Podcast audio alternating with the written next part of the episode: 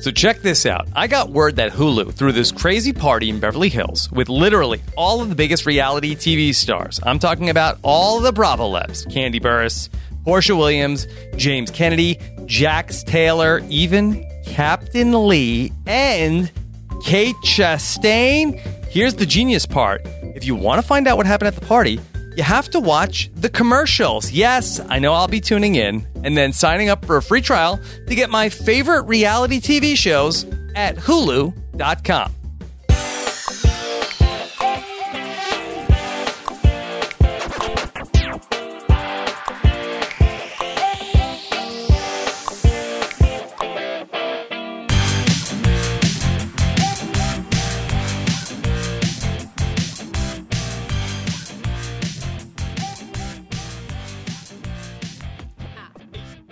Star Trek Picard, Season 1, Episode 4, Absolute Candor, is over. But we are just getting started here on post show recaps. My name is Jessica Liese, and no, you are not listening to a lost episode of the Romulan talk show Your Manure. You're listening to me giving you all of the candor that I have in my system. And with me, as always, is the guy that I know knows how to say bite me in Romulan, Mr. Mike Bloom. Jess, you said lost episode, and just so you know, like I had a Soji Dodge X like activation wake up process where I was like, all right, let me grab for these sounds. I'm ready to go. I don't know exactly what to talk about. Uh, you know, we are sword fighting, not fist fighting, but I now I'm back in space for now. We're not on a planet. Well, we're on a planet, but we're not on Earth. We are in space officially with Picard, and to be quite candid, uh, using that absolute candor, as much as I enjoyed the first few episodes. I, I'm loving Picard in space now.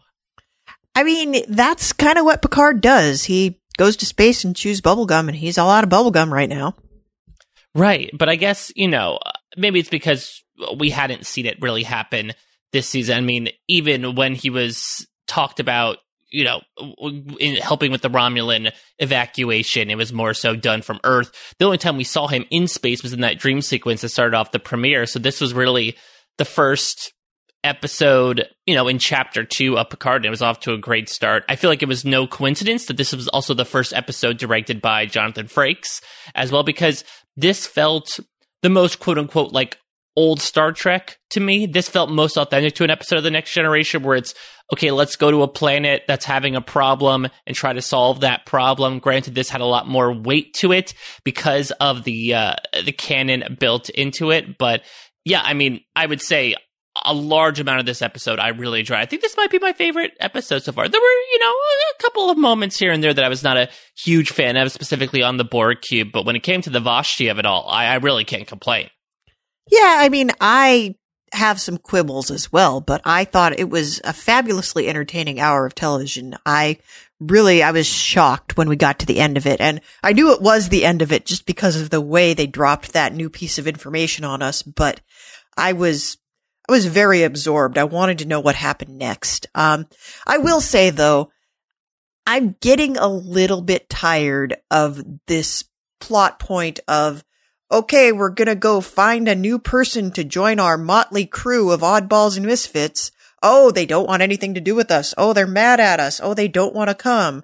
Oh, well, I guess I'll go back to space. Oh, wait a second. They do want to come after all. I, how many of these are we getting? This is like, this is like the first half hour of the Magnificent Seven, but it's just played on a loop. Yeah, or like the first 20 minutes of Ocean's 11, right? Uh, exactly. I know that we had a tweet of like the whole, you son of a bitch, I'm in of it all of like one more heist. But to your point, I believe that Elnor is going to be the last member of this, of this crew, considering that I believe he was the only main cast member who had not been introduced to us yet at this point. And you could also argue it is a little weird that we like had that big epic shot to finish off episode three of Picard and Raffi and Rios and Jurati, and now we're adding another on, and it's not until the end. But I feel like now that we're finally going towards Freecloud, and it seems like we're going there in the next episode, this is when the crew's finally going to coalesce. So this is sort of, I guess, not even like chapter two, but maybe like uh, a little transitory passage between chapter one and chapter two that sort of has, you know, semblances of both elements in them. You know, if you're Elnor, you gotta feel like you're getting a little bit slighted here. He's, he's absolutely the poochie of the gang because we were kind of presented with this is the crew and now we can go to space. And it's funny, Mike. I don't even think we talked about Elnor when we did our cast preview talking about who was going to be in this show and what they were going to do. I mean, I know we talked about Rios. We talked about Raffi. We talked about Jurati. We talked about the people from the original Star Trek universe coming into this show. This Elnor guy, I feel like this was all brand new information for me.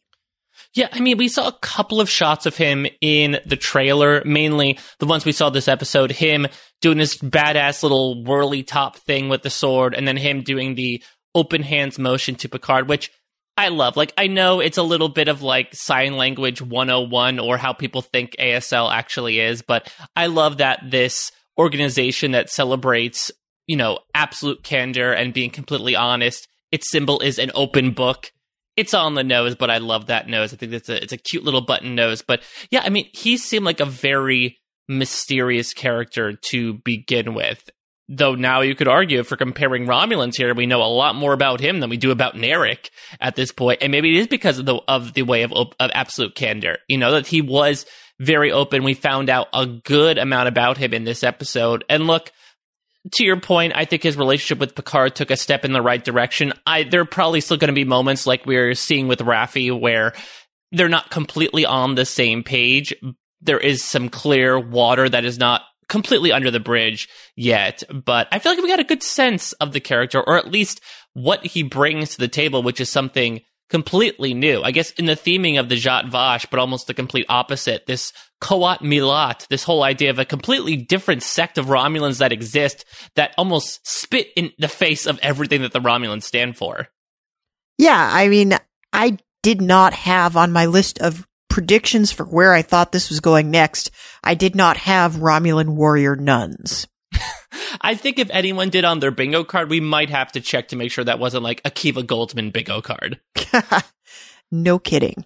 Although, you know, there are some other sci-fi franchises that I think we're starting to bring in some really heavy influences of other universes. And for me, this, this echoes, and it has been decades since I read these books, but it echoes Dune for me. They definitely also mm. had their own sect of, uh, of warrior nuns in the Dune universe.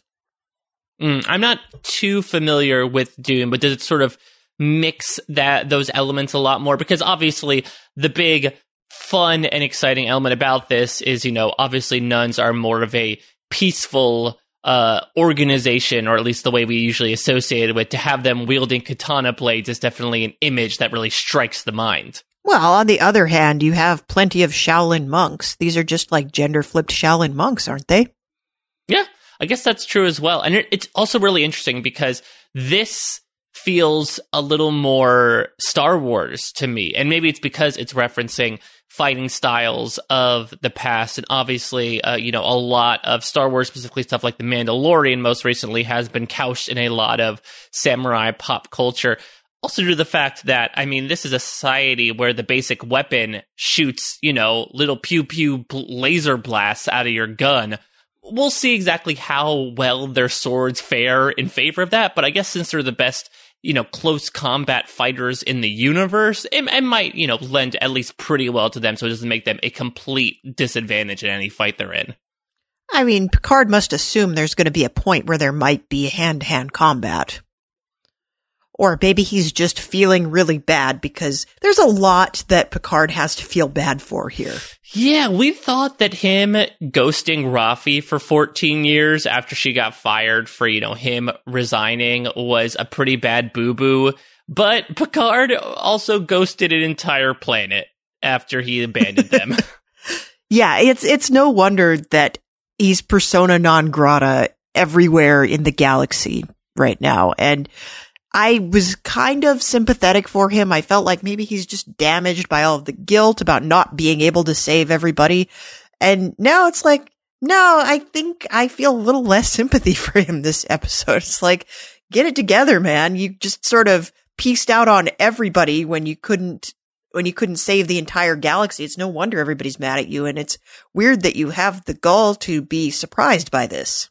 Yeah, it's interesting because I, I do want to talk about that because I'm not entirely sure since we obviously didn't see exactly what Picard did after the last time he left Vashti, whether he petitioned Starfleet to go back there, whether to your point, he was just so besodden with guilt and sadness about everything that happened that he sort of just like gave up everything and became a recluse. I will say I really liked I mean I guess this is the benefit of having a Star Trek series in an age of CGI and just great technical innovations. I thought Vashti as a set was beautiful and just absolutely trounces the umpteenth amounts of desert town sets that we got throughout the the Star Trek in the 80s and 90s. It's it was I thought it was a really beautiful setting, very well decorated. Like you got a sense of the climate and it felt very lived in, which was awesome. I will say my one quibble with the flashback scene was Picard, uh, you know, when he's fencing with Elnor, gets the call from Raffi. And I don't feel like they necessarily need to do the "What do you mean since attacked Mars?" Though it might not have been to their own will, and now you, we won't be able to rebuild the fleet to save the Romulans. Like we understood the exposition at this point. We're four episodes in. We don't need our hands to be held in that regard. But to your point, I think it sets things up very interestingly. Where when Picard comes back, we do feel those emotional stakes. Where sort of like the conversation with Admiral Clancy we understand the other side of things where it's not like why are they being mad at picard we love picard there are some very understandable feelings of anger and for some paranoia towards what picard represented and what he promised them and what he ultimately wasn't able to deliver on it's true and it's really interesting because i'm not sure that the star trek universe ever intends for us to feel anger toward our captains or even to feel conflicted about our captains. Like even at points where they do things that are morally a little bit gray, you're always on their side. And this is a new direction. This is really, this is really very interesting to me that you have, you're painting Jean-Luc Picard like probably the most heroic of all of the Star Trek captains. You're kind of painting him with this morally ambiguous brush and you're like, I kind of don't agree with that. I don't think I would have done that. And I'm maybe a little bit mad at him. yeah. So, I mean, I guess from your perspective, obviously we're only seeing a small slice of what Vashti was like, uh, both, I guess, during Picard's evacuation, and played with his like casual jet setting tan admiral suit uh, and matching hat. And, you know, I'm, I'm going to call that his Marcus Brody suit. Yeah, I was gonna say his John Hammond suit. Uh, maybe evoking. I mean, I guess if John Hammond had filled a park with dinosaurs and then abandoned them for 14 years and then came back to the Lost World. But yeah, I mean, because uh, I looking at it from Elnor's perspective, and especially from the perspective of that Romulan senator, I thought that was super interesting because I guess it really evoked to me uh, the philosophy from the comics of the Romulans really not taking the Federation at face value, where they were approaching them and saying, Hey, this thing's coming your way, and then being like, This is a trap. You're just trying to scatter us. It almost seems like just that that's come full circle, where like the grief and anger over the supernova has now turned back towards the Federation and trying to form this idea of it being an inside job. Yeah, it's it's so layered here because it's also like these particular people with this particular way of life would respond in this particular way, uh, and react to the way in which Picard dealt with them in the aftermath. It's, it's really, really interesting. And I want to, I want to back up for a second because I want to know if I want to get a gut check on here. Mike, you noticed in the previews, like we've seen Elnor as an adult a little bit leading into here and we had a new regular cast member come in, but I was at a point about a third of the way through the episode where I thought, is everybody really mad at him because something terrible happened to this boy after he abandoned him? Like mm. maybe he died a terrible death, which is what usually happens to children that take a liking to Picard. And I was ready maybe for that's that. Why he doesn't like children is because he knows his, he's cursed, and nearly any child he touches just perishes after that. That's that's right. And you know, the the reason that he was so happy in the Nexus, like celebrating Charles Dickens Christmas with this huge brood of children is he's like, well, they're not going to die violently now that I'm hanging out with them. Yeah, maybe that's why he really hates Captain Picard days because that's just a reminder to him of all the children's graves that will soon be filled with these poor, poor young souls. All the child blood on his hands. Exactly, forever unclean. Yeah. It's I I was really expecting especially like as as dark as Star Trek seems to be these days. I was really expecting them to be like, yeah, that kid that you didn't check up on for 14 years, guess what happened to him? He died. It's your fault. We hate you. No, just if this was modern day Star Trek, they'd show kid Elnor getting his head cut off and his guts cut out and just like blood spewing everywhere for about like a full minute of screen time. The streets running green with the blood of the young innocents. Uh, I, I thought that beheading was pretty gnarly though. Yeah, I mean, I'm trying to think. I mean, obviously, we talked about conspiracy from season one of TNG as maybe one of like the most gruesome Star Trek moments of all time, but I'm really trying to compare. It's almost like a head to head, if you will, as to which is the more gruesome death overall. This one obviously has the the cleaner effects, but I don't know if, if you'd rather have your head explode or have it get cut off in one slice. Maybe I'm jaded because I watched so much Walking Dead, but I was like, this is like a Walking Dead death. This is like one mm. of these suspiciously clean beheadings where the head like bounces on the ground for effect, but it's not nearly as difficult or gruesome as it probably should be. Right. It's like the old, again, another samurai movie thing where the two enemies jump at one another and you see their swords cross and then they both land facing away from one another. And then slowly one person, like, their top half slides off their bottom half and it turns out that our hero prevailed. Yep, I've I've seen that. That is a classic samurai trope. And if we're if we're going like full Kurosawa here in this episode, I that that definitely tracks. Yeah, so I guess going back to your original question before I got ahead of myself, if you will. Uh, so, yeah, I mean, I could see things get very dark with regards to because I mean, I guess in one perspective, I am glad that Elnor did grow up to be an adult because I feel like what he brings is very interesting. I mean, he comes from a culture where he feels very displaced. Uh, obviously, he was, you know, this boy refugee, and I was lucky enough to have an interview with even uh, Evan Evagora, who plays Elnor uh, for CBR.com. He said that his character's backstory is that his parents died before, like, he even remembered them, so he pretty much always grew up alone, and now he's sort of been shunted upon this organization of all women where he wouldn't belong in the first place, and someone tells him, like, no, no, no, I'm, I'm gonna find a good home for you in a little bit, don't you worry, and then leaves for 14 years, like there's a lot of stuff going on there. So I think no wonder the dude's really taken up violence and does it almost sadistically to a very clean effect. Uh, I can imagine that he's using it to sort of channel his feelings, maybe towards Picard, towards the world, towards the universe. So while it would have been more shocking to be like, this is what you did, Picard, this kid's blood is on your hands, I like that we did see adult Elnor because that allowed something to be directly in front of Picard to remind him what he left behind rather than a gravestone. Yeah, that's true. And it can continue to remind him. Uh, I, I wonder how that conversation went though. Like after Picard pieced out of there, the nuns went to Elnor and said, he's definitely not coming back because he feels tremendous guilt for what he's done to our people. And he also doesn't really like kids that much. So you know, you're probably going to be stuck with us forever, and we sort of resent you for it. Yeah, even though I guess I don't know when you join the the the Qowat Milat, do you not age? Was that the thing with the one nun who didn't seem to age in 14 years, but Elnor definitely did? Well, Are you Mike, sort of like giving up your stuff for immortality? No, you're forgetting you're forgetting Romulan physiology. Romulans and Vulcans live a lot longer than humans. That's I think true. they kind of age at around the same rate, but you know, Spock was like 150 or something. I think it's more like they're going to live to be 200 years old. And so 14 years is kind of nothing.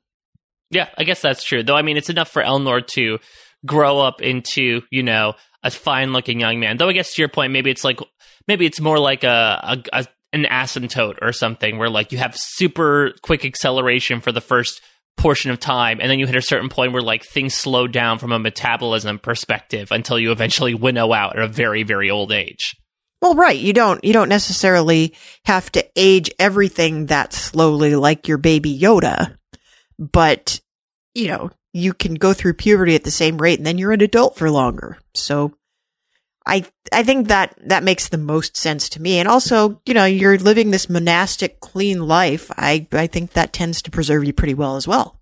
That's very true. And he's also never left the planet before. Again, he came to Vashti as a little kid seems like he's pretty much been raised there. I mean, that that head Qowat Milat tells Picard like, you know, Picard says if I take him aboard, he may die, and she basically says like, yeah, I kind of want him to because then he'll at least have lived instead of just like dying here, you know, being a, a small time sellsword ha- helping people across the river. I want him to actually experience the life that he missed out on. And that'll be really interesting as well because something that uh, Evan also talked to me about is that we're going to be seeing a lot of the universe through Elnor's eyes because it'll both be our first time looking at things and his first time looking at things too, which I think helps sort of foreshadow his role in the crew too, where he is this stone cold badass, but he also is probably very wide opened to the to the rest of the universe, as it will, as opposed to these people like Raffi and Rios, who are almost just like cynical of things at this point. I think it's going to be a fun counterbalance.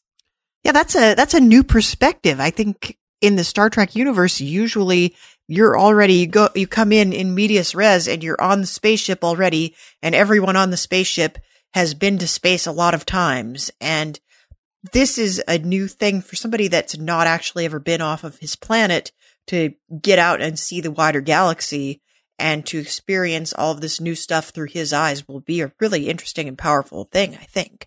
Right, and we have that a bit with Dr. Jurati as well. You know, she uh, talks with Rios in the beginning of this episode about how she didn't realize how boring space was, and she's sort of becoming a bit stir crazy. I'm sure she was hoping for that wide emptiness in all the back catalog magazines when she was dog fighting that bird of prey by the end of it. So, yeah, she's sort of in that same camp. And I guess we got it a bit with like the kid characters, right? You're Wesley in TNG. You could argue you're Jake for a bit of D Space mm-hmm. Nine.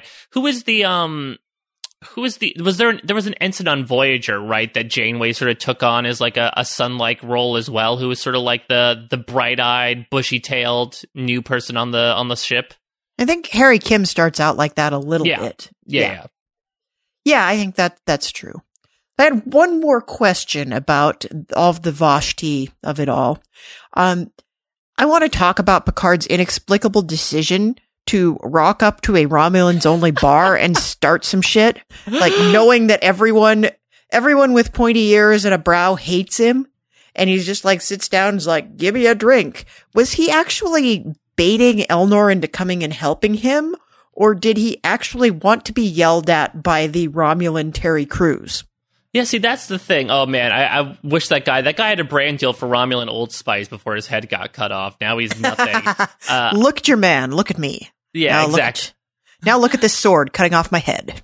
Oh, and he would have had a role on Brooklyn Deep Space Nine Nine. Oh! Well. Like, oh! he had a whole career ahead of him, and look what Elnor did. So, yeah, I was so intrigued by that because we see this cantina, right? And the sign says Romulans only. But I'm trying to figure out because we know that obviously Vashti has thro- fallen into disrepair. It's like ruled by warlords and smugglers, and this one jerk that apparently just has this like vintage bird of prey he's using to sort of annoy everybody. So does Romulans only mean that like okay, Romulans, you stay in this section and you have to sit here and you can't go anywhere else, or is it? We're Romulans. We're so much better than everyone else. So this is only where we can sit. You can't sit here with us. Yeah, I think it's the latter. I think it's more like if if some by some miracle some person who shows up who's not a Romulan, we're not going to serve him. You know, it's like when they rock up to the Mos Eisley Cantina and mm. are told that droids cannot be served. Exactly. So they just have to wait for the management to die out. So then when we see uh, you know, a, a, group of people arrive, then it's going to be operated by the very people who were banned from it. So we'll see. Maybe we'll find some humans operating it if we ever go back to Vashti. But, I mean, yeah. get Bea Arthur in on that. She's pretty oh, good at boy. running cantinas. Yes, this is the end, my friend. It was the end for one of these poor Romulans. So yeah, I I was so intrigued by this as well because Picard just has nerves of steel and I wonder if it was really a mixture of things. I could imagine some frustration Uh, you know, when he beams down on the planet and he tries to exchange pleasantries, very understandably, nobody is giving it to him. And I think he's finally maybe talking with Elnor was really the straw that broke the camel's back and made him realize the exact gravity of what he did and specifically what he left behind. That it might have been a moment of frustration. But I think you bring up a great point where this is Picard we're talking about. It could have also been a tactic to, you know, poke this guy to hopefully not poke this guy with a sword, get a fight going so that Elnor would have to defend him and then officially declare himself the the Colin Carr or whatever, you know, uh what Dothraki esque word they put in for this episode. Gallifrey, I think. yeah, that's what it was. I did I I tried to get it phonetically. I had the captions on and it was going by pretty fast. Yeah, I mean the whole Qowat Milat to begin with was like felt like you were smashing your fist on the keyboard to spell it. So I sort of just stopped there. Yeah, it's like they got a bunch of names from like George Lucas's garage sale. Yeah, exactly. Like they just looked in the extended universe and they're like, okay, what what letters can we switch around in two of these names to make a brand new name?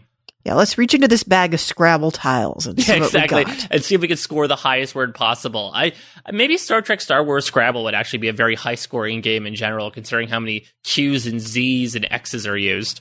Well, apparently Klingon Boggle is a thing. That was a plot point in Big Bang Theory. Oh my god, really? Yeah, and they're like, we spelled Rach and Rach and Rach. It was, I don't know. I think someone thought it was funny. So I'm, I mean, I'm personally the more interesting thing would be to say that it was an emotional reaction, but knowing Picard, I, I part of me feels it was a tactical reaction to try to get Elnor on his side. I think he's, you know, had some mea culpas with people before, and his apologies have worked in the past.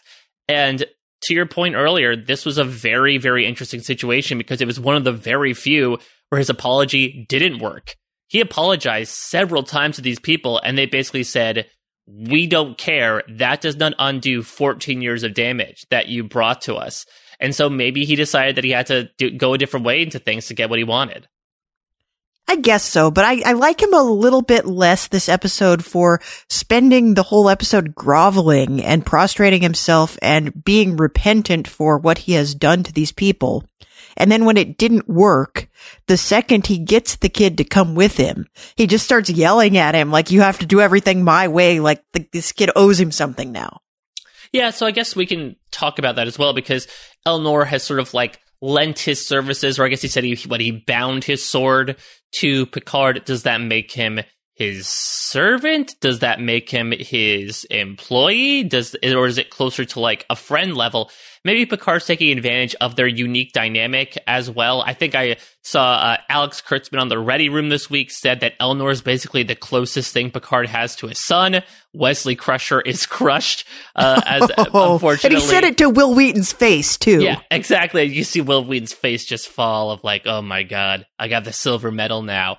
Uh, but yeah, I, I think that that probably was something couched in it too of, of you know a father chastising a son of like, don't you ever do that again.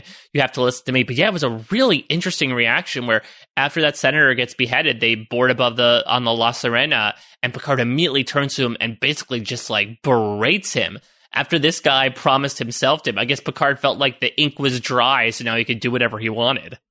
Yeah, I, I guess this is a pretty binding contract, but also maybe Elnor has some issues. Like this is the one father figure in my life and he disappeared and maybe on some deep level he blames himself. So he's very eager to please him. Mm. But Yeah. yeah, this was just like, why, why are you yelling at him? He's doing you a favor. Yeah, well, I think he also just watched a guy's head get cut off in front of him, so maybe he was freaking out a little bit, trying to rop, wipe off the Romulan blood. But yeah, you bring up a good point as to, I guess, when Elnor will be quote unquote released from this contract. It would not be surprising if he was released either with his death or like the completion of the mission. Though we find out at the end here that the big, you know, one piece of criteria for a member of the Qowat Milat to promise their sword to somebody is if it is a hopeless cause, which maybe things are a little less hopeless. You know, Picard purposely stopped off at Vashti to both take care of some unfinished business, but also to hire somebody to help accompany him on his mission. So I guess he makes things a little less hopeless, but again, we'll see. We'll see how many phasers are involved and if that's could actually measure up. Yeah, I, I don't know. And I, like you said, I, it's hard to imagine what kind of role he plays if his whole thing is swords and they're going to be in the ship the whole time. Yeah, which is also, I will note that, you know, we had Raffi, Jurati, and Rios pretty much in the ship the entire time, which lends further credence to your theory, Jess, that Rios is the main hologram, considering we have yet to see him leave his ship uh, as of Picard. Yeah, I mean, well, let's let's go let's go to the ship for a second because I want to beat this drum a little bit harder because we get to meet a few more Rios hologram clones in this episode and boy, they're really milking this hard. He's like, what accent can I do next week? Like, who could I be next time? Could I, you know, could I be Scottish next week? And they're like, no, we've already done Scottish. Um, do you maybe have a, do you maybe have a drunk Mexicali street kid who only speaks yeah. Spanish. Okay, yeah, yeah, yeah, I can do that one. Yeah, and, why, why, why is his security person like so lackadaisical slash perennially hungover? I'm assuming that is a terrible person to hire for that position. It, it really is, but maybe maybe when you're in a spaceship, you don't have a lot of internal threats that you have to deal with. yeah, I guess that's true. I don't know. I liked the uh, the hospitality, the EHH was a good one, even though. I, I, mean, I thought for a second that it was going to be uh, the navigation one because I feel like Santiago, Santiago Cabrera's like Irish esque accent and American esque accent, which is what the hospitality one was. They were sort of similar. He was talking a very like similar register of voice, so I thought for a second that they were the same one, and the nav is just pulling double duty. But apparently, there's a full hospitality one as well, just for decor. Yeah, and I want to I want to go to this all Rioses are holograms theory because I think we need to go back to the story, the origin story that he gave. I think gives a, this away in some fashion because he was the XO on a Starfleet ship and then his captain died and the whole crew died, but he didn't die. And apparently, like, there's no record of his ship in Starfleet. And this could be the theory I've seen floated about on the internet is that he, he and his fleet of hologram clones were supposed to be like an all hologram crewed starship and maybe the captain was the only actual human on board. Mm, I love that. So it's basically like that episode of Short Treks where the ship was abandoned for so long that the AI eventually just kept updating and updating to it, forming a, a, a full consciousness that sort of happened here where the ship and the holograms, this sort of, you know, we said, it said that the ship was wiped from the record. I can understand, like, you know, if this ship got abandoned by its captain, it would be off the record and then it just sort of ran away, kept developing its technology to now form its entire crew of personality slash accents.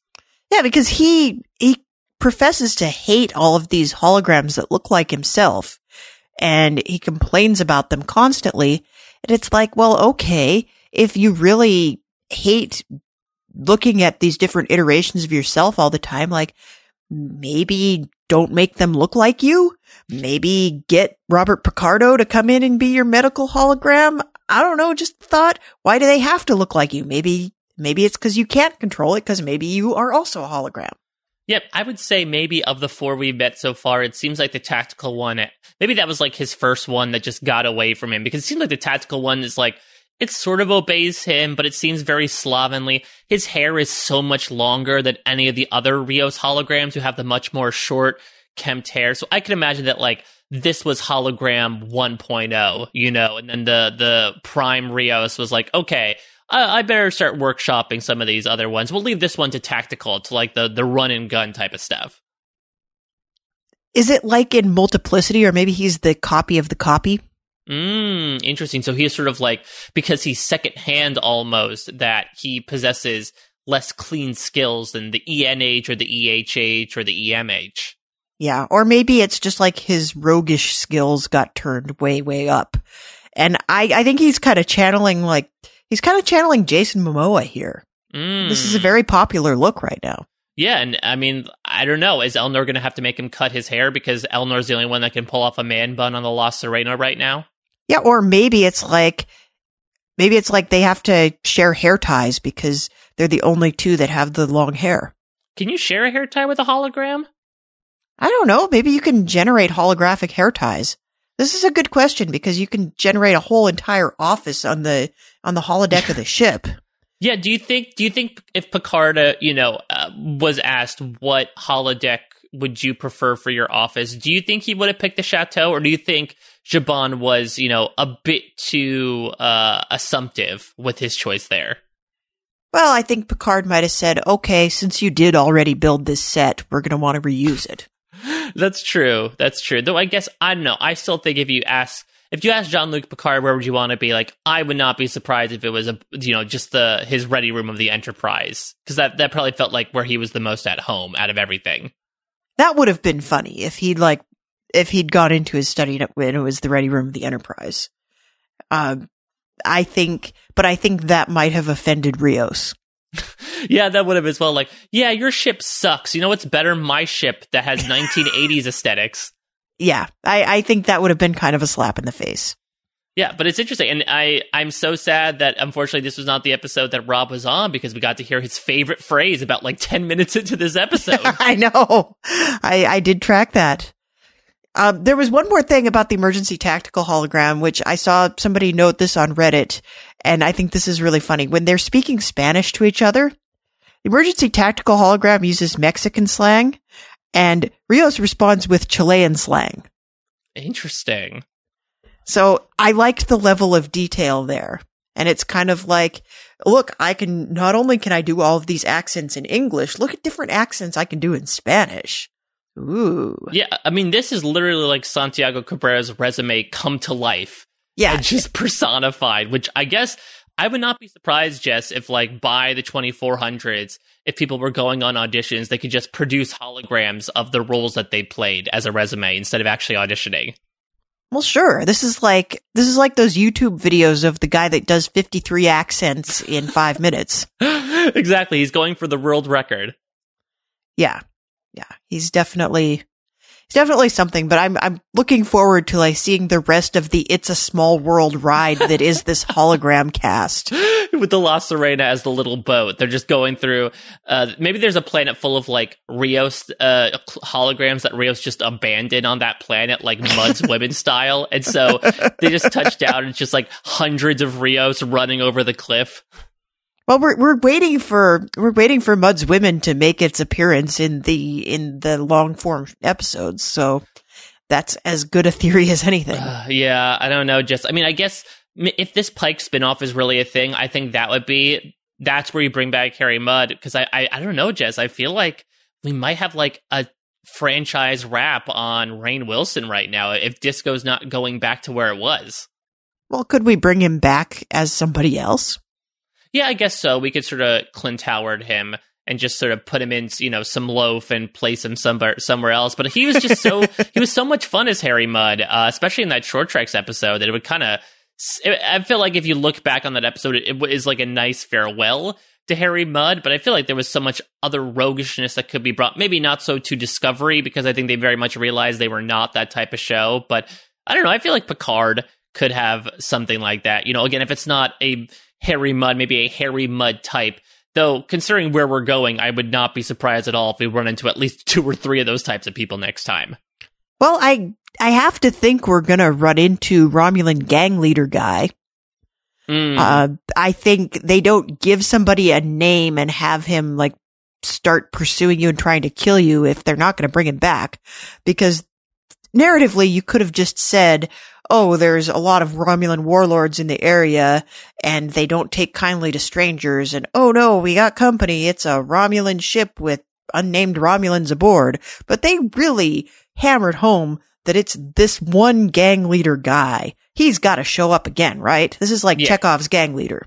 Kar Kantar is his name. And I Yes. suppose it also depends on where Freecloud is in the vicinity of Vashti, considering that it seems like he's w- without a ride at this point. So maybe he'll be able to, to lift one. And the other big thing is something that was brought up this episode, this idea of the Romulan rebirth movement, which I'm not sure if that's the same thing necessarily as the Zhat Vash or even what's going on on the Borg Cube with the Romulan Reclamation Project. It seems to all be working towards the same purpose, right? Of like, hey, a bunch of Romulans got wiped out. We want to rebuild them.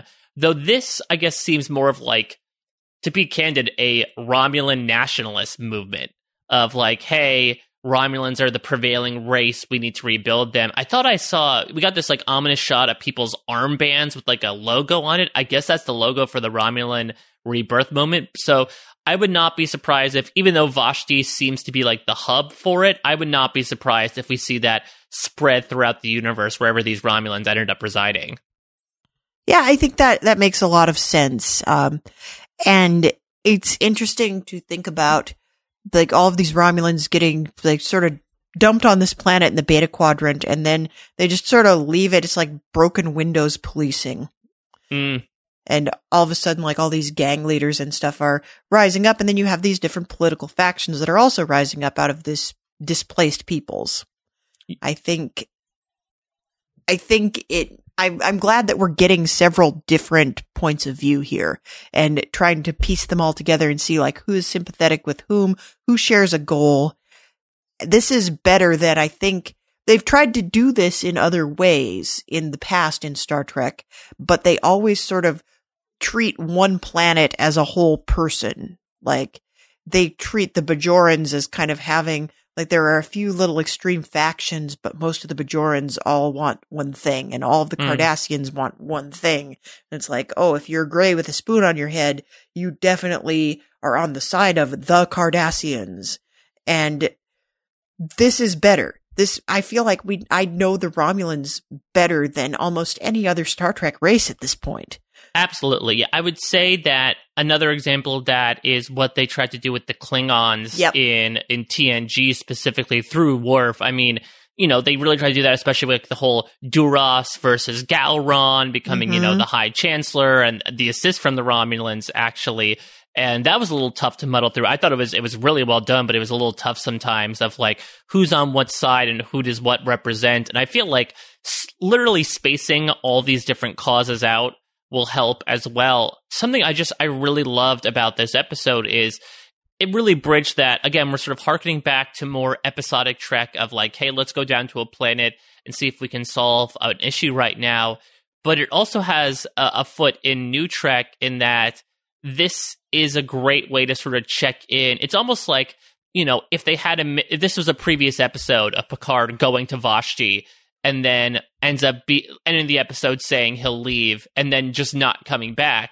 Like this is almost a sequel episode where we get to revisit that mission and just see the huge effect that Picard had on this society and on the people in this society that I feel like unfortunately because episodic Trek did not keep much canon besides, you know, a couple of storylines, we weren't able to really revisit a lot of it. And so I love being able to embrace that because yeah, absolutely Picard's absence and just saying, yeah, you're on your own, sorry, would absolutely leave things to go to shambles. And of course, Fury would grow. And of course, there would be some people that would then form this sort of like antagonistic movement to say Romulans are great. We need to rebuild them in any way possible. I, I love looking at the after effects of this. And like we talked about before, there's nothing Picard can do about it because it was entirely in the actions of his past. Nothing that he can do now can repair what happened. And that's the point is that not everything can be redone. As you said before, things can be messy. And I, I like sort of seeing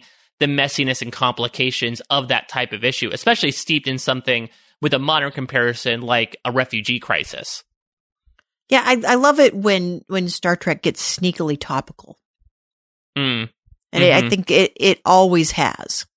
Like back to the 1960s, Star Trek has always sort of used this sci-fi framework as a way to sneak in commentary on current day issues. Yeah, and I, I think that you know it was well done here. I mean, there was a focus on it, but at the same time, I think it did an interesting job of telling a refugee story, but was still fairly specific to Star Trek. But I think I can imagine, you know, when I talked to Evan, he said that he definitely pulled on his own father's experiences, who, you know, had his own immigration story. And there has to be feelings baked into that, even if your experience is not as depressing or, you know, depraved as what was experienced on Vashti. I can imagine there, there are similar sentiments felt on both ends uh, that sort of translate down to this planet. So, yeah, it, it made me so excited to see, you know, what Picard is capable of as a show once it leaves Earth, where there are these still interesting canonical elements to it, but at the same time, it is still able to do those Trek things where, like you said, Jess, it can still do not necessarily a story of the week type of thing, but have them have an adventure that still has meaning, that still has entertainment to it, that still ties back to the main story, so it doesn't feel completely superfluous to it all. Yeah, one of the things I loved about this episode was we had kind of three stories going on in three buckets. You had what was happening up on the on the ship and you had what was happening down on the surface and then of course you had the, what was happening in the Borg cube. And I felt like the the Picard of it all on the surface was very self-contained and it was very classic Trek because he was going to a planet and interacting with the people and then leaving the planet at the end. And the ship was sort of like the traditional Star Trek B plot of like, mm-hmm. meanwhile, on the lower decks, here's what the rest of the crew is doing, and here's the thing they're pursuing. And that also felt very self contained. And then you had the Borg Cube story, which was very serialized and very much a continuation of everything we saw in the previous episode and building on that. And I thought that was really fun. That was, I think, in a way better than having everything be serving a huge arc. Mm, it's an interesting point. I will say my least favorite part of this episode was probably the Borg cube, just because I start to I started to feel a bit of it spinning its wheels. Where you know, I guess because we've we've just found out so much about Soji and Narek and what's going on in the cube in the past few episodes that we really didn't learn a lot of new information. You know, Narek was trying to, you know, s- spy on what Soji was doing, studying Ramdha. He tried to sort of, uh, you know, walk her back from the ledge of suspicion that she was hanging over. They go sliding around for a bit. I guess the one thing we found out, which was sort of confirmed anyway with what Jurati told us about Dahj, is that, you know, her trip aboard the cube was completely fabricated. So she might have just been dropped off there and expected to to work ASAP with this fictional story. Maybe it's because I'm just not entirely into the whole like Narek Soji of it all just yet that I, I was just waiting to go back to the ship and to the planet. It was still like interestingly done, but it felt like scenes that we had seen before. Yeah, Mike, but imagine what if the whole show was that? Because I have certainly watched series where the whole show was that. Mm. I would say your beloved Lost had many episodes where the whole episode was that. Yeah, I oh, I would definitely agree with that, and that's why I think it, it did a good job of like, okay, if if we're going to go back to the cube every episode, at least designate it to like a certain portion of the show and you know eh, maybe provide some new parts of the cube. Here we got like a little bit of like a, a 10 forward-esque type of place a lounge that they went to. We found ourselves in the ventilation return where they're sliding around like the beginning of the peanuts christmas special.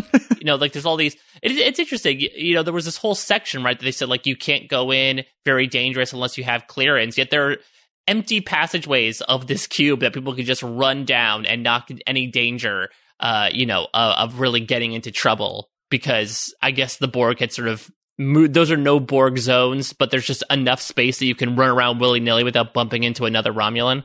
Well, I'm sure somebody's like building a basketball court in one of these areas.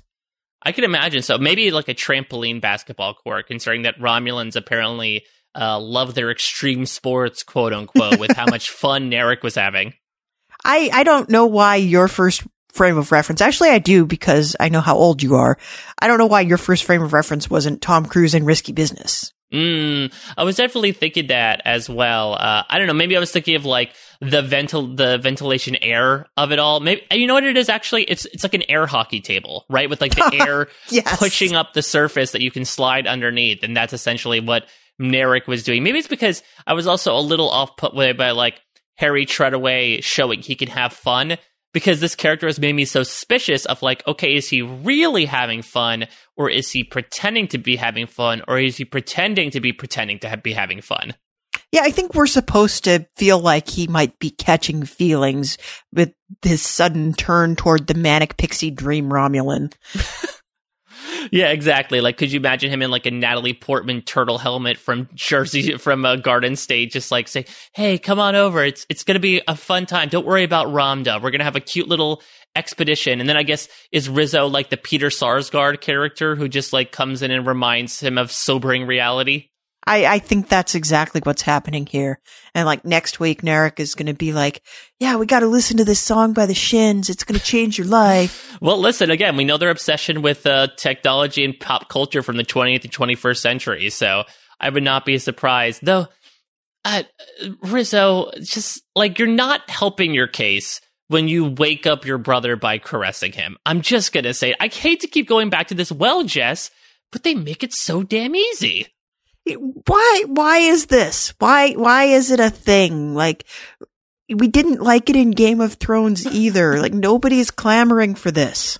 I i'm so weirded out by this. Like, like just um, make them not related. Why do they have to be related? Yeah, unless brother or sister is more so like a cheeky term of like, hey, you're such a good friend of mine, you could be my brother. Like, I'll it, see you another life, brother. Yeah, exactly. Like, and maybe it was that she was waking him up to like because she's basically mocking him at this point, right? Of like, oh, you've gotten too soft, you've fallen so in love with her, and you're into that that USB port that like let me touch you like she would touch you. But still, like, if you're his sister, you don't touch him like that, okay? Yeah. Why are they related? I, I I really don't know. I'm just really scared for the next time they have a check in because, like, we're only escalating things further and further, Jess. I don't know how much more we have to go. There's only so many bases in baseball, you know? Yeah, I, I don't want to watch them go to eighth base. No. And, you know, it's a streaming service, so they don't have any censors to answer to. Exactly. We have Rios dropping F bombs. Like, they can do anything here it's really uncharted territory. But the one thing, the one thing I think that the Borg cube plot advanced this week was more suspicion on this ship full of Romulans that was the last thing the Borg cube assimil- assimilated. And I think they're asking the wrong questions, but they're getting us closer to some kind of explanation for what exactly went wrong here because they're asking, okay, what was this ship doing when they got assimilated and what happened to them while they were assimilated? And it's, I think it is pointing to something happened when the peanut butter of the Borg met the chocolate of the Romulans. Mm-hmm. And when those two things hit each other, bad stuff happened because there's some secret. I think it's the Zhat Vash secret that Romulans plus Borg equals badness. Yeah, and then and that also might link to we heard Ramdha's TED talk about this right in the beginning that Soji was listening into about this uh, Ganmadan, which I heard on Screen Crush was essentially referred to as like the Romulan Ragnarok. Yeah. yep. Ba- basically, you know, the chains will be destroyed and, uh, you know, the enslaved will rise up at the hands of the destroyer uh, and, you know, to undertake what is the day of annihilation and ri- wipe out Romulans everywhere. And it, that's really interesting language because that whole idea of like breaking the chains of the unshackled sort of makes me think of synths. And so again, if you're thinking about things maybe from a more mythological or I guess from a Romulan perspective, a news based lens, maybe it could also be a thing of, and we started to talk about this a bit last episode, but this fear that synths could become rogue, you know, and rise up and destroy the Romulans for whatever reason once this idea of the destroyer is woken up. And I, the assumption as well is that, you know, there might be nests of synths everywhere and planets. And so maybe the entire Zhat Vash fear is founded in this idea of Ganmadan of essentially trying to prevent the Romulan apocalypse by trying to get rid of as many synths as possible. And identifying Soji as the destroyer the fear is that when she activates, she's going to wake up a whole bunch of these synths and mm-hmm. bring about Ramageddon. Yeah. Oh, I love that. Ramageddon. Uh, yeah, but, but basically, I, and I mean, that's a big conclusion to jump to, but I guess that's their major plan at the moment. I don't know why they've targeted her specifically. Maybe it's because for one reason or another, Maddox might have put Dahj and Soji as his only androids out in the open. Maybe there are synths that are hidden you know, in distant planets all around the universe that are just waiting to wake up at the signal of the quote unquote destroyer. It just hasn't happened yet. And that's another reason why I think Narek is trying to be very careful. He said he planted the first seed of doubt, which is interesting. I guess that was sort of him bringing up the whole manifest, where when he he wants her to wake up, but I think he wants her to wake up on his own terms, so that she doesn't end up, you know, karate chopping and killing all these Zhat Vash people like Dahj did. Yeah, I think you, you gotta play your, you gotta play your triangular cards very carefully in a situation like this. Yeah. So, I mean, all right, put, let's put in a prediction here, Jess. When do we think Picard's mission and the events on the Borg cube are going to finally meet? We're on episode four right now. We have six episodes left of season one. My guess is that um, we finished chapter one. We've talked about this in terms of chapters. The first three episodes are chapter one. This is the bridge chapter. The next three episodes are chapter two. I would say by the end of chapter two, I think the, I think we have probably at least two and a half more episodes where we do not have any interaction between the two storylines. And I think maybe the tail end of episode seven. Mm. And then we have episodes eight and nine to be like kind of the cataclysmic uh, apex of it. And then episode 10 is the falling action. And something that complicates this even further, Jess, as you talk about adding members to the crew, she may be temporary, but we have a new addition coming right at the end of the episode here. And you can Yep. only imagine giving her, you know, her connection to what's going on right now, how big of an impact she's going to have in her, albeit limited time on the show. Jeri Ryan looks amazing. She really, the, she's rocking that long hair. yeah, that it is such a great look and such fan service. Oh, Oh, my yeah. God. It's the most fan servicey fan service I have ever seen. She, she's got long hair. She's buff. She's still gorgeous. And then we get this shot in the next episode where she is double fisting these giant Yep. guns and she is kicking ass and taking names. And it is everything you want in a Star Trek scene if you are into that sort of thing. Yeah, I'm really intrigued to see where this goes because, I mean, this crew has all been, even though they're under different, you know, inhibitions and volitions, they're united under this central idea where Starfleet did them dirty in some way, shape, or form. We obviously have the obvious with Picard. Starfleet shut down Jurati's place of work, essentially. Starfleet fired Raffi. Starfleet either eliminated Rios' job or eliminated the person that Rios looked up to and let him be a hologram aboard this abandoned ship. And Starfleet was one of the reasons why Picard abandoned Elnor on his planet. And it seems like Seven of Nine is a bit rogue on her own. Obviously, she's, obviously she's not in a Starfleet uniform. I think Jeri Ryan had said in preseason stuff that she sort of is either off on her own or working for another organization. I mean, clearly she was sort of I don't know. I don't know if she happened to run into the Beta Quadrant or if she was happened to be policing this route for whoever she works for when she happened to swoop in and save the La Sirena at the last second. But it's clear she sort of is off doing her own thing from the last time we saw them. So a lot of independent agents working here, and I guess depending on what what Seven of Nine wants, that might affect the mission as well, as well as, I mean, if she is still on board and she finds out that Soji, the person they're after, is on an abandoned Borg cube, I cannot imagine the complications that will ensue. I think she must she must have some inkling of it. Mm. I I think that's not a coincidence that she's just rolling up to this mission at this point. I think there's so much tied up in the idea of people being part machine and where is your humanity if you are made of parts and I think she's got to have a piece of this puzzle and she's she's here for a reason. And I don't know if she knows explicitly that there's a Borg cube involved, but you don't just bring her on like she happens to be strolling by and sees a ship in distress. I there's there's some other connection there, and I'm I'm excited to find out what it is. Yeah, could it be? Here's a big theory. What if Bruce Maddox is indeed on Freecloud, knows that Picard is interested in finding him, and almost sends Seven of Nine as like his emissary or like, you know, his hired hand to make sure they get there safely so he can consult with them without any sort of shenanigans ensuing. Though, of course, they will.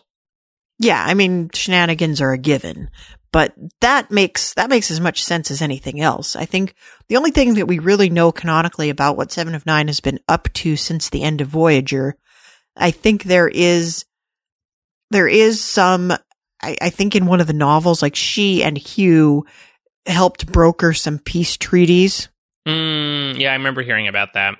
Yeah. So she's had some experience like as an ex-Borg and she probably, they probably have support group meetings. Like she's probably seen Picard before. Like they probably sit around and like, well, when I was part of the Borg.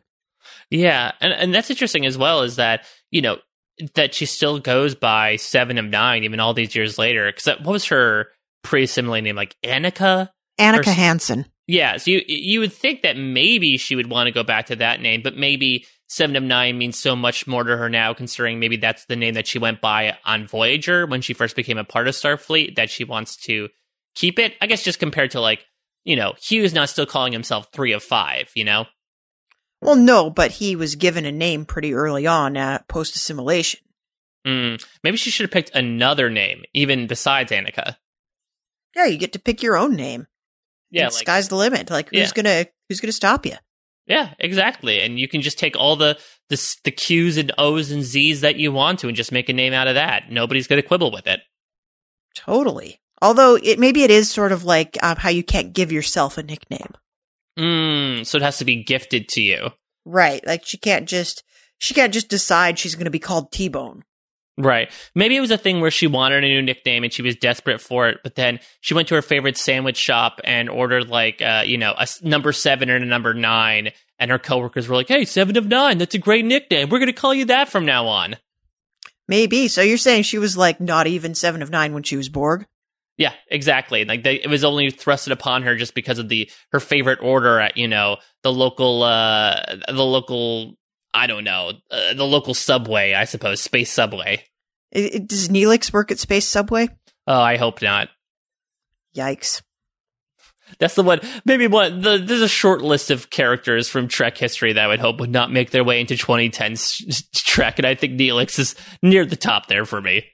All right, all right, fair enough, Mike. So before we before we start to shut things down um, on that delicious note, is there anything else we need to highlight from this episode? I just have to repeat again how much I really like this. Like you said, it feels a little bit like a weird addendum to the first three episodes, given we're still adding people onto this crew. But like, I don't know, this made me really hopeful. You know, I think we got a good tone of the show for the first few episodes as to the stakes of Picard, where Picard is with his life. But I was a little intrigued to see him actually go into space because it's something that we all wanted as fans.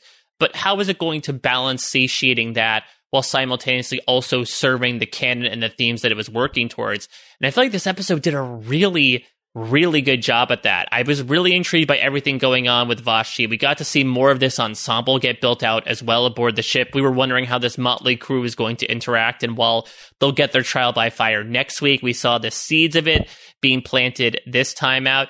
The Borg cube stuff I could I could take or leave, but it didn't detract from the episode. But it just made me really excited, especially for next week, because it looks like we're actually going to Freecloud and things apparently are going to be really crazy. So if we're in the mood for like, we had a lot of dramatics going on this past episode dealing with the aftermath of this refugee crisis, but it looks like we're in for some like rollicking good fun next time, which makes me very happy because Picard is a dramatic show, but the best Star Trek has shown it can be both lighthearted and also very serious. So I'm really excited to touch upon the comedy mask after spending so much time in that drama mask. Yeah, honestly, on my wish list for Freecloud, I want a Billy Dee Williams cameo. Oh, I love that. Freecloud, Free Cloud City. City. Damn Skippy, Mike. exactly. But then is Billy Dee Williams gonna he's gonna like take him in but then betray them at the end of the day to the Zhat Vash?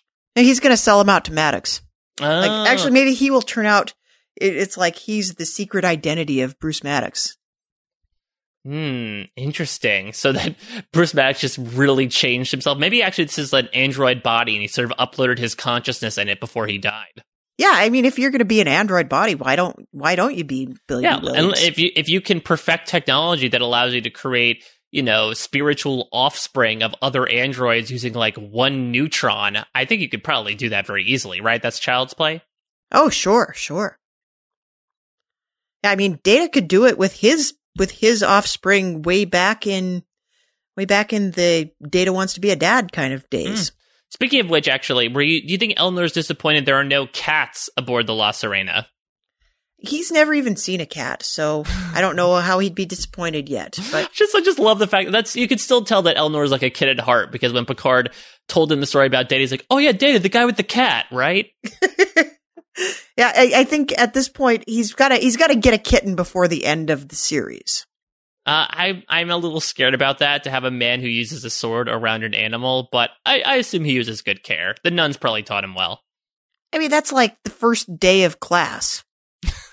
yeah, the first day in the Qowat Milat is they give you a kitten and says like it has to live to see the end of the day, or I'm taking away your sword. Oh boy, yeah, that's that's an exam you don't want to flunk. Yeah, and with Picard, it's just giving him a child for the day. oh, that's even worse. All right, Mike. So, what are you up to outside of the Star Trek world? Well, so a brief glimpse into the Star Trek world. I mentioned that I'm doing, of course, stuff at cbr.com slash tag slash Picard. I'm always doing uh, weekly recaps of the episodes. So if you want to check those out, go a bit more in depth as to what happened. And I did, as I mentioned before, I did an interview with uh, Evan Evagora, who had a really interesting process both on and off screen.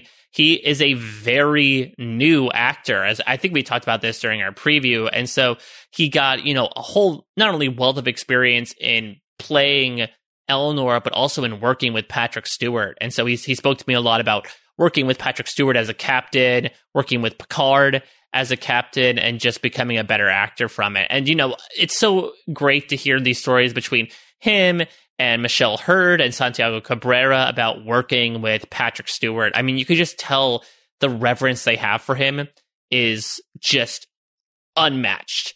And that makes it so cool because I feel like, especially on a set for a piece of television or film, like you want to enjoy the people that you work with. That's going to make you want to stay on set and work harder. And I feel like Patrick Stewart is really making that environment and it's been so accommodating to produce this type of work. So doing that, mention the Lost podcast. I'm doing a butt ton of survivor content as well for parade.com slash tag slash survivor. You can check all that out on my Twitter and Instagram at a Mike Bloom type. That's wonderful, Mike. You are truly the hardest working man in podcasting.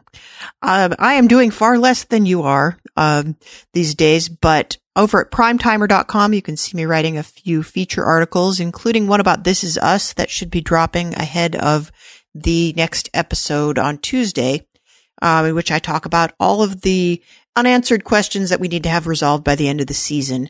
I'm also podcasting about The Walking Dead, which comes back on February 23rd. So holy moly, that snuck up on us. I know. I don't even think, I don't even think Josh Wigler had it on his radar. And I'm like, Hey, guess what's happening? And I think, I think I sort of blindsided him with it. So we will be back talking about that here on post show recaps. I'm also going to be a guest on This Week in Survivor History with Jordan Kalish this week.